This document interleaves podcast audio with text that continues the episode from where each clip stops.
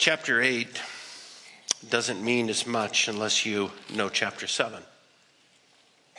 It's much like grace doesn't mean much unless you know of your own personal depravity. If God saved you and He saved you from being a really, really nice person, well, then it didn't take much of the blood of Jesus. Chapter 7 was a colossal failure at every level. The nation of Israel came through the Jordan, got part of the waters they walked through. Not one person was harmed. Then they took on the city of Jericho and they marched around it. They never even lifted a sword, and the city came tumbling down. They went out there with their brass ensemble and had a ball. Now they come to this point where Joshua sends a couple thousand people against Ai. And the reason is because Ai's reputation was these guys don't know how to fight and they're, they're not going to be any kind of resistance for the nation of Israel. And so it was a complete and utter shock when the report came back that they ran away from the city, 36 people.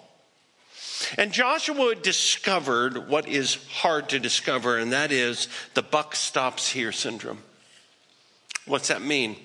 It means that at times you're going to take the fall even when it's not your fault because you're the leader. It means that when you are the leader, you have to own responsibility for every person, including yourself, and you have to own the consequences of those. And Joshua felt that.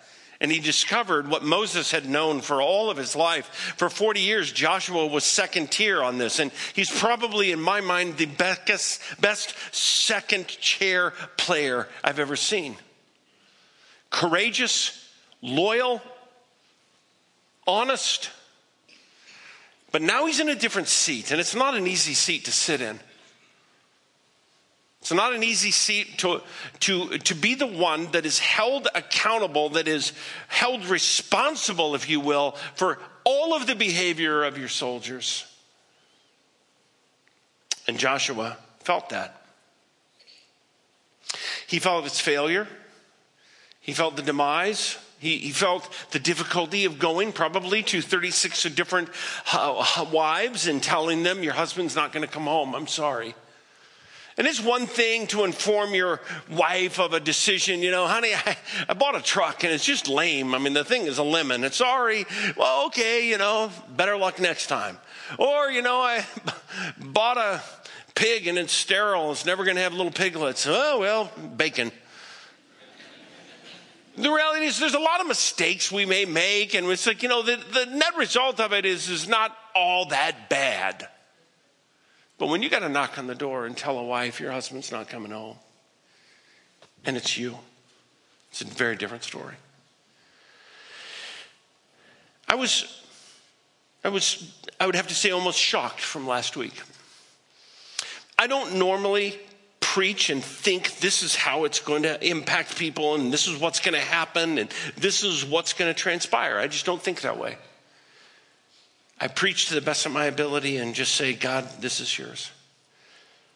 And so when God used last week's message to unearth all kinds of things in people's lives, difficult things, the failure was not, I bought the wrong car. It was, I was unfaithful. It was, I have secrets and I haven't told you.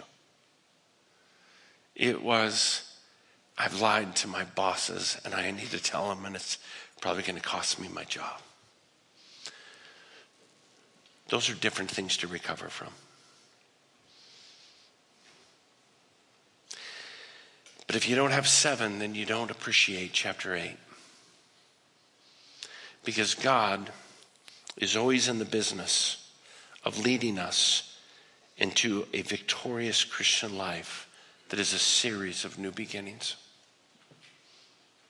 There's not a person that's listening to me right now that's not a sinner, a person who has sinned and failed, lied. And my guess is, I think I'd bet a thousand that there's every person in this room that has secret sins that they've never told anyone. And once in a while, the enemy whispers. If they knew everything about you, they wouldn't let you lead. It's when we have failed, not made a mistake, when we have failed, and the consequences are severe, that we need to understand how God responds to people like that. Because, in my estimation, that's all of us. Some of you last week graciously, humbly, courageously shared with me on Sunday, Monday, Tuesday, Wednesday. That message was for me. I respect you more than ever. But you need to hear today's message as much as you heard last week's. So listen. Listen carefully. The victorious Christian life. What's victorious? It's one that overcomes our challenges. It's one that bears fruit. It's one that walks in alignment with the Holy Spirit. It's one that brings life and breath to people. It's a series of new beginnings. Why? Because God said that His mercies is going to be new every morning. And the reason why His mercies are new every morning is because you need them. You wake up and there's not a day that you don't need the mercy of God. There's not a day that you don't walk in, lavish in, lap in, swim in the grace of God. There's not one of us here that can step aside and say, God, I got this on my own. Thanks for getting me here, but I'll take it. God announces and He tells us, He says, if you confess your sins, I'm faithful and just, and I will forgive you your sins. And He never put, if you do it one time, He said, if you continue to do it, if you keep coming at it, if you keep coming to me, I'll keep forgiving you. And that's why the victorious Christian life is a series of new beginnings, new opportunities. God comes to Joshua, chapter 8, verse 1. Then the Lord said to Joshua, Do not be afraid.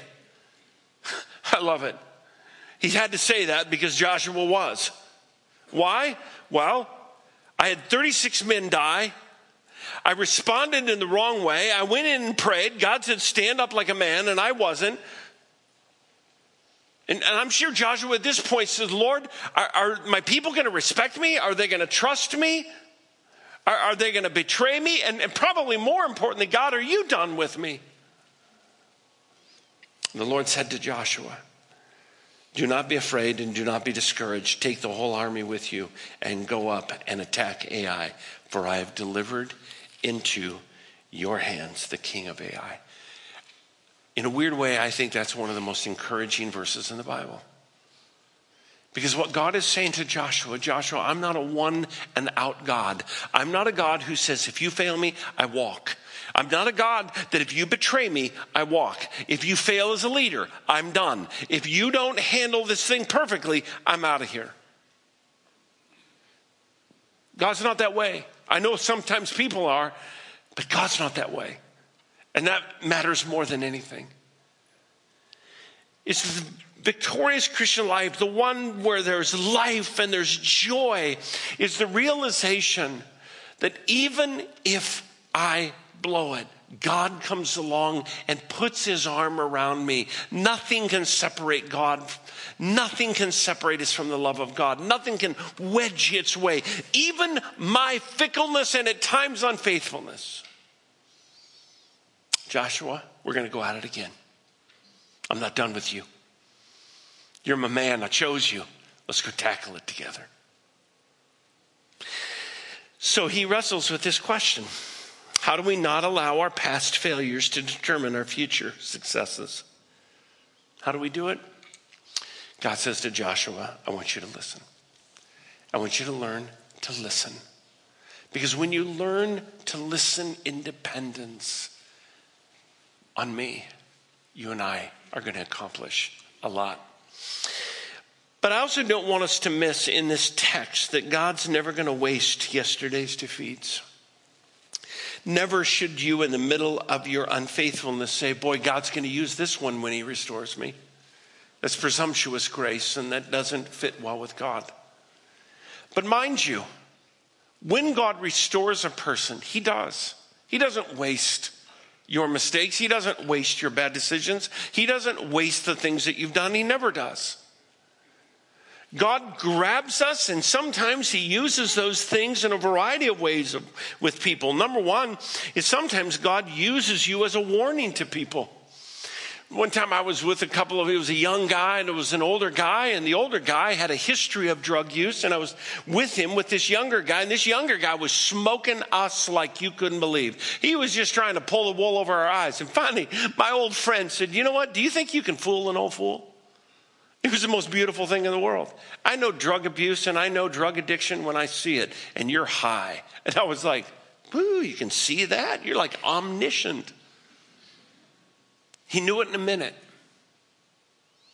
It was a beautiful testimony of how God used a season in his life where he wrecked a lot and burned a lot of bridges. And yet it was in a moment where he was a warning to a young man don't think you can fool an old fool. Sometimes God uses our past failures as encouragement. I was talking not long ago with a gentleman who's in prison, and I asked him, I said, Hey, along the way, what encouraged you? You've been there for a long time. He goes, Well, actually, what encouraged me most is when I got in here, I found a guy that had been in here 10 years. And he took me under his wing. And he sobered me up and he taught me how to live and how to get my head together. And he encouraged me when I was looking at years and years of in, in, incarceration. And I was, he, this, this brother was telling me how mad he was, and he was mad against the world. And this guy got a hold of him and encouraged him and set him straight and became a, a mentor and, and an encourager and also gave him a lot of wisdom. In other words, how to make it in that place. I think sometimes God uses your mistakes as great wisdom to other people there's nothing better, nothing better than a couple who has weathered difficult, difficult times to step into another couple and to look them in the eyes and said, You can make this. This marriage doesn't have to be done. God can restore a love for each other. And when you have a person who's walked that path, overcome that betrayal, Uh, man, I'm telling you, there is nothing more powerful than looking them in the eye and telling them, you can make it. You can.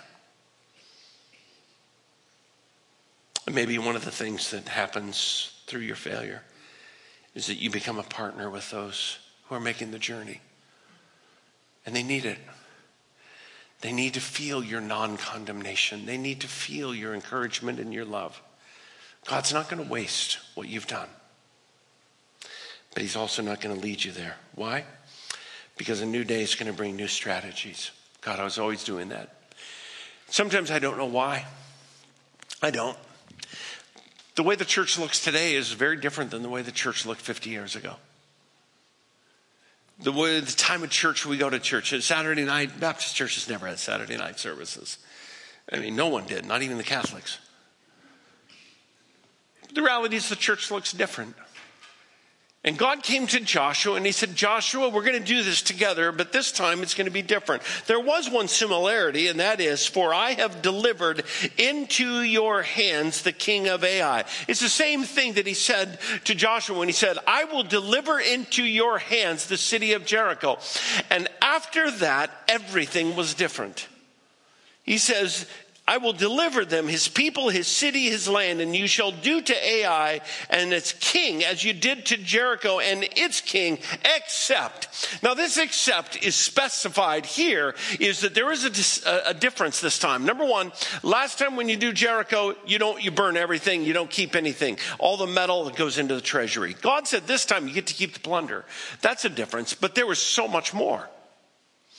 When they went to Jericho, God said, I want you to keep the entire nation together. So they did. They went out as a nation and they walked around one time. I don't want you to carry on conversation with those in the city of Jericho. I just want you to march around, go back home, have tea, and I'll see you tomorrow. No swords, nothing. Seventh day, I want you to march around it a number of times, blow some horns, shout a hallelujah, and Humpty Dumpty and the whole wall's coming down. By the way, I want you to do it during the day. None of the secret stuff at night. I want you to go out during the day, bold and beautiful. Ai, okay? First distinction. I want you to go at night, not during the day. I want you to split your army and I want you to send 30,000 of them behind the city. And the rest of you, I want you to wait out front and you're going to go. And I'm sure Joshua was like, Lord, why are we doing that? We got routed last time with a few people. Why are you splitting us up? Because I want you to be split up. And this is what I want you to do, Joshua. I want you to run up, and you're going to lead this different than last time. I want you to run up to the city. I want you to poke the bear. I want you to shout something offensive at the bear, like, we're going to kill you. And then I want you to turn around, and when they come at you, I want you to run. Now, I would suggest to you, Joshua's never run in his life. There's never a battle he's walked away from. I think he was one of the most battle tested individuals in the Bible, second, maybe only to Caleb. And never in his life has he ever led a group of people in, ticked off the people, said something offensive to them, and turned around and run. And God said, That's what I want you to do. There's nothing about this strategy that was similar to Jericho. Why? There's a lot of reasons. I would come to one. The worst thing that you can ever do is to learn to trust and fall in love with your strategies and methodology. There's no power in methodology. There's no power in the church meeting in a particular time. There's no power of having a certain liturgy that you follow. There's nothing wrong with those, but there's no power there. There's no power in marching around a city. God could have easily said, I want you to march around the city of Ai. It doesn't have the wall that Jericho did, but it's okay. I'm going to tumble all of their homes on top of them right in the middle of the night when they're asleep, and they're going to be crushed. No problem. God could have done it. Why didn't he? Because the worst thing that you and I could ever fall in love with is our methodologies. Dr. Robinson told me years ago, he said, Mark, the greatest threat to your future success is your current success. Soak that one in. The greatest threat to your future success in ministry is your current success. Why? Because you fall in love with your methodologies. We fall in love with what music we sing. We fall in love with how we do it. We fall in love. And over the years of the church, you can just see the generations. And I'm old enough now where I'm at a greater risk of this than the vast majority in this room. Why? Because I'm older. I have more experience, more methodologies that I love and cherish, the way we do church. I've always liked doing baptisms at night and the testimonies, but the staff was like, hey, more people get to witness it and it's just a better. And so I, I, I kind of gave into them because they're smarter than I am. The reality is, we always have to be, and sometimes they're really subtle and small, but sometimes they're large, they're big. I want you to fight this fight different, Joshua. Warren Wiersbe makes this comment, and I love his quote God changes his leaders lest we start trusting flesh and blood instead of trusting the Lord. And he changes his methods lest we start depending on our personal experience instead of on his divine promises. When I was in high school, every church I knew had a traveling church choir. Man, I'm telling you what, I've been on buses up and down the entire West Coast. I don't know of any church that has one of those today. When I was younger, Christian concerts were like the thing. I mean, man, people that you wouldn't even know the name could pack out an auditorium in Portland for three nights running. Now they have to put five bands together and beg you to come. It, things change, they're different. And if you don't like change, you're going to really not like walking with God. Because He's forever changing strategies and methodologies. Why? Because the moment you start trusting your strategies, you're not dependent and trusting Him. And that's the threat to the church. A new day is always going to bring new strategies, and those new strategies are going to bring new victories. They moved in just like they said. They went up and they poked the bear. Now, Ai, these guys were really, really overconfident and full of just pride and a lack of humility. And it showed. Why? Because when Joshua and his team went up and they provoked them and said, We're here to battle you, the scripture says that every soldier left Ai and chased after these guys. Why? I think it's because they thought, We defeated them in the past, we're going to defeat them now. This is nothing but a victory parade. You want to go? Who misses a victory parade? And they went out and they left behind grandma and grandpa and the grandkids. And the city got torched.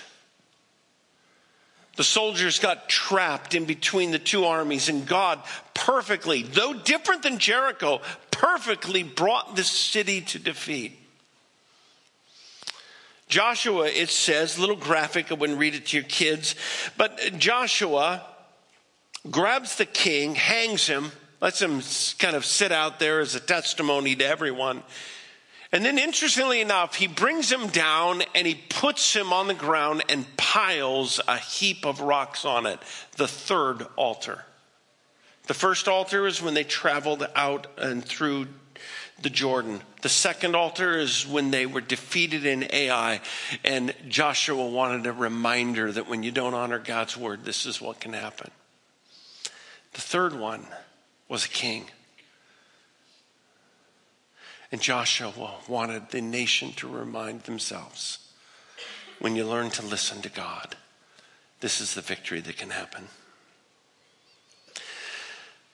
My friends, it's true. God can use your past mistakes, but that's not all God has for you if that's all God is going to use you for, is to be a reminder, to be a warning, to be somehow an anecdotal story of what not to do, I think in some ways that's kind of a pathetic ending. God has new victories for you. When he restored David, he had new kingdoms that he wanted David to lead. When God restored Peter, he had a church that he wanted to build. When God restored John Mark from his failed ministry trips. God had something of the written word and God had ministry on his mind. In other words, it's not just he's going to use you and the mistakes you've made. He has new victories for you. And he has new ministries that you're going to lead, and he has new places of impact that you're going to take. And if you don't have that, if you don't have that conviction in your heart, then you're settling for a story that God doesn't want to write for you. Chapter 7 is real. You don't listen to God, and there's some big consequences. But 8 is as real. When you learn to listen to God and you walk in humility and you listen to His word, there's new victories that God wants to write for you. And when He does, Joshua does something that I find so compelling. New victories, interestingly enough, renew old commitments. They've routed Ai. Verse 30 tells us that Joshua built on Mount Ebal an altar to the Lord. This is the fourth altar. And where he built it, I think, is kind of significant. He's at a city or a region called Shechem. It's Mount Ebal. What happened there? It's the place where Moses gave us his last message before he died and turned the reins over to Joshua. It's the place where Abraham built an altar. Why would he take people 30 miles north? Now, for you and I to drive up to Wilsonville and build an altar along the river, nah, not much problem. We can be there in about 30 minutes. 30 miles, it's going to take two days to get everyone up there, at least. Why? What happened at this place? What did Joshua do? We built an altar. It's different. The scripture tells us that he reached back into the scriptures in Exodus chapter 20, where God describes the kind of altar that he wanted to build. It was an altar where no tools could be used to craft the rocks. It was an altar that was not to be decorated in any way. It was an altar, it was to be plain. And it was an altar where Joshua chiseled the Ten Commandments into the stones. What was he doing? Why? Because the point of the altar is this. When you look at the altar, I do not want you to see anything of the power and the hand of a human. The power of God, the blood of Christ, the sacrifice of Christ is the only thing that is ever going to be able to purchase your freedom or your promised land. Joshua took them back. I would dare say probably a score of them were not around when Moses received the Ten Commandments. Maybe they don't even remember the last message that Moses gave. Maybe they too were getting so far from the history and the promise that they were running in danger of forgetting their roots. Methodologies need to come and go. They always do for the church. But the truth about our dependence, the truth about the scriptures, I believe that the Bible is God's word, completely true in every aspect of it. I believe that what it teaches about Christ is our hope and our salvation. It's one thing to change our methodologies, but Joshua was saying we don't change the root. We don't change the core of what we believe and who we are. And that's why, if you look at the rest of chapter 8, he describes this altar that he's being built, and it's built in a way that testifies to everyone the sacrifices that we depend upon are not of our own hands, they're of God's. See, every day right now, you wake up in a world that seems really, really hostile and different. I grew up in a world where we absolutely knew the difference between a man and a woman. No one even asked that question. The thing we were fighting for in my generation and my day was for all of you who had daughters is that they could be able to compete at a national and an international level on the same level as men, women against women, men against men. Title IX was huge. We fought for it, and every dad that had a daughter was proud of it. But today we're confused. We're so deeply confused at a level we can't even say with confidence the difference between a man and a woman. We wake up and there's, there's issues and, and there's wars that are going, and then we get the news that four dear friends. I say friends because they're people made in the image of God who were sleeping in their tent last night, got ran over and killed just a block from us. And there's more confusion about that. And after the first service, I was just praying with a dear brother who knew one of the guys, had a picture of him. It's not just an arbitrary individual, it was a friend, a person he knew. And it gets into this world, and this world seems really confusing to live in, and it's kind of like crazy, and people are taking sides, and we don't know where to go. And it's, it's in that moment that Joshua leads us. And where does he take us? If we want to see new victories, then there's some old commitments that we have to be willing to make. And I think these commitments are important because what they do is they cut through all of the garbage of people who can't figure out the difference between a man and a woman. And Joshua took the nation back and said, This is what I believe. I believe in a God who delivers. I believe in a God who gives us a sacrifice, who meets the very deepest needs of our life. And it's not because of our hands, it's because of the hand of God. And he chiseled in it the law. And he was saying to the nation, When you honor God's word, he will honor you. And if you dishonor God's word, there's going to be consequences. And I would say, my friends, we need to come back to the same place. We need to come back and say, you know what? This is the scriptures. This is God's word, and it was given to us by God, and it is not given to us with error. God made sure that He oversaw the inspiration and the writing and the preservation of this word, and it is a word of life and truth for us. And it tells us God created in His own image, and He made male and female. He created them. And it tells us about Christ who came and lived a sinless life and he died on a cross so that he could forgive us and the capacity to forgive us and to change us and to indwell us and to transform us and to give us life eternal. And it doesn't matter where a person is at on the political spectrum. Our hope and our future is in the revealed Word of God. Joshua, listen. Listen to what I say. Do what I say, and there will be many victories. It is God's intention that our church regularly does what it did today. Six baptisms in the first service and six baptisms in the second service. And the only thing I regret for you is that you don't know the story behind, the miraculous story behind each and every one of them. But God doesn't want us just to make it, He wants us to be victorious. He wants us to bear fruit. He wants us to make a difference. He wants us to be in the middle of this city, this dark, dark city named Salem, who knows so little peace.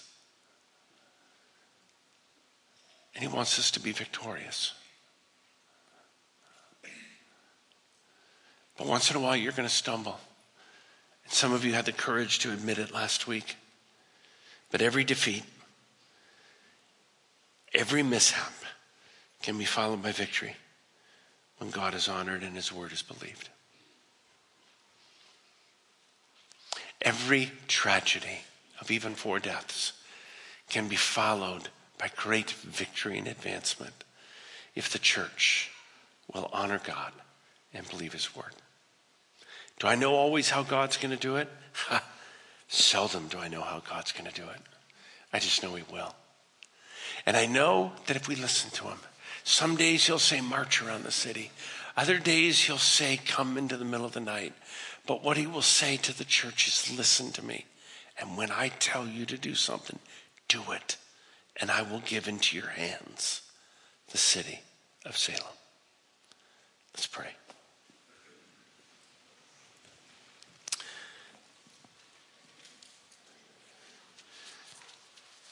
Lord, today there's a lot of families who are being alerted. There's police officers who have been busy all night long.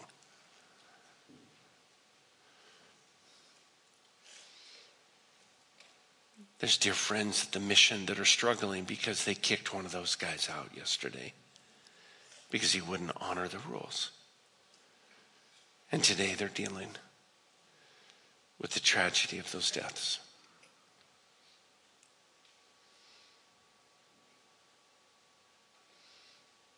Lord, we own this city.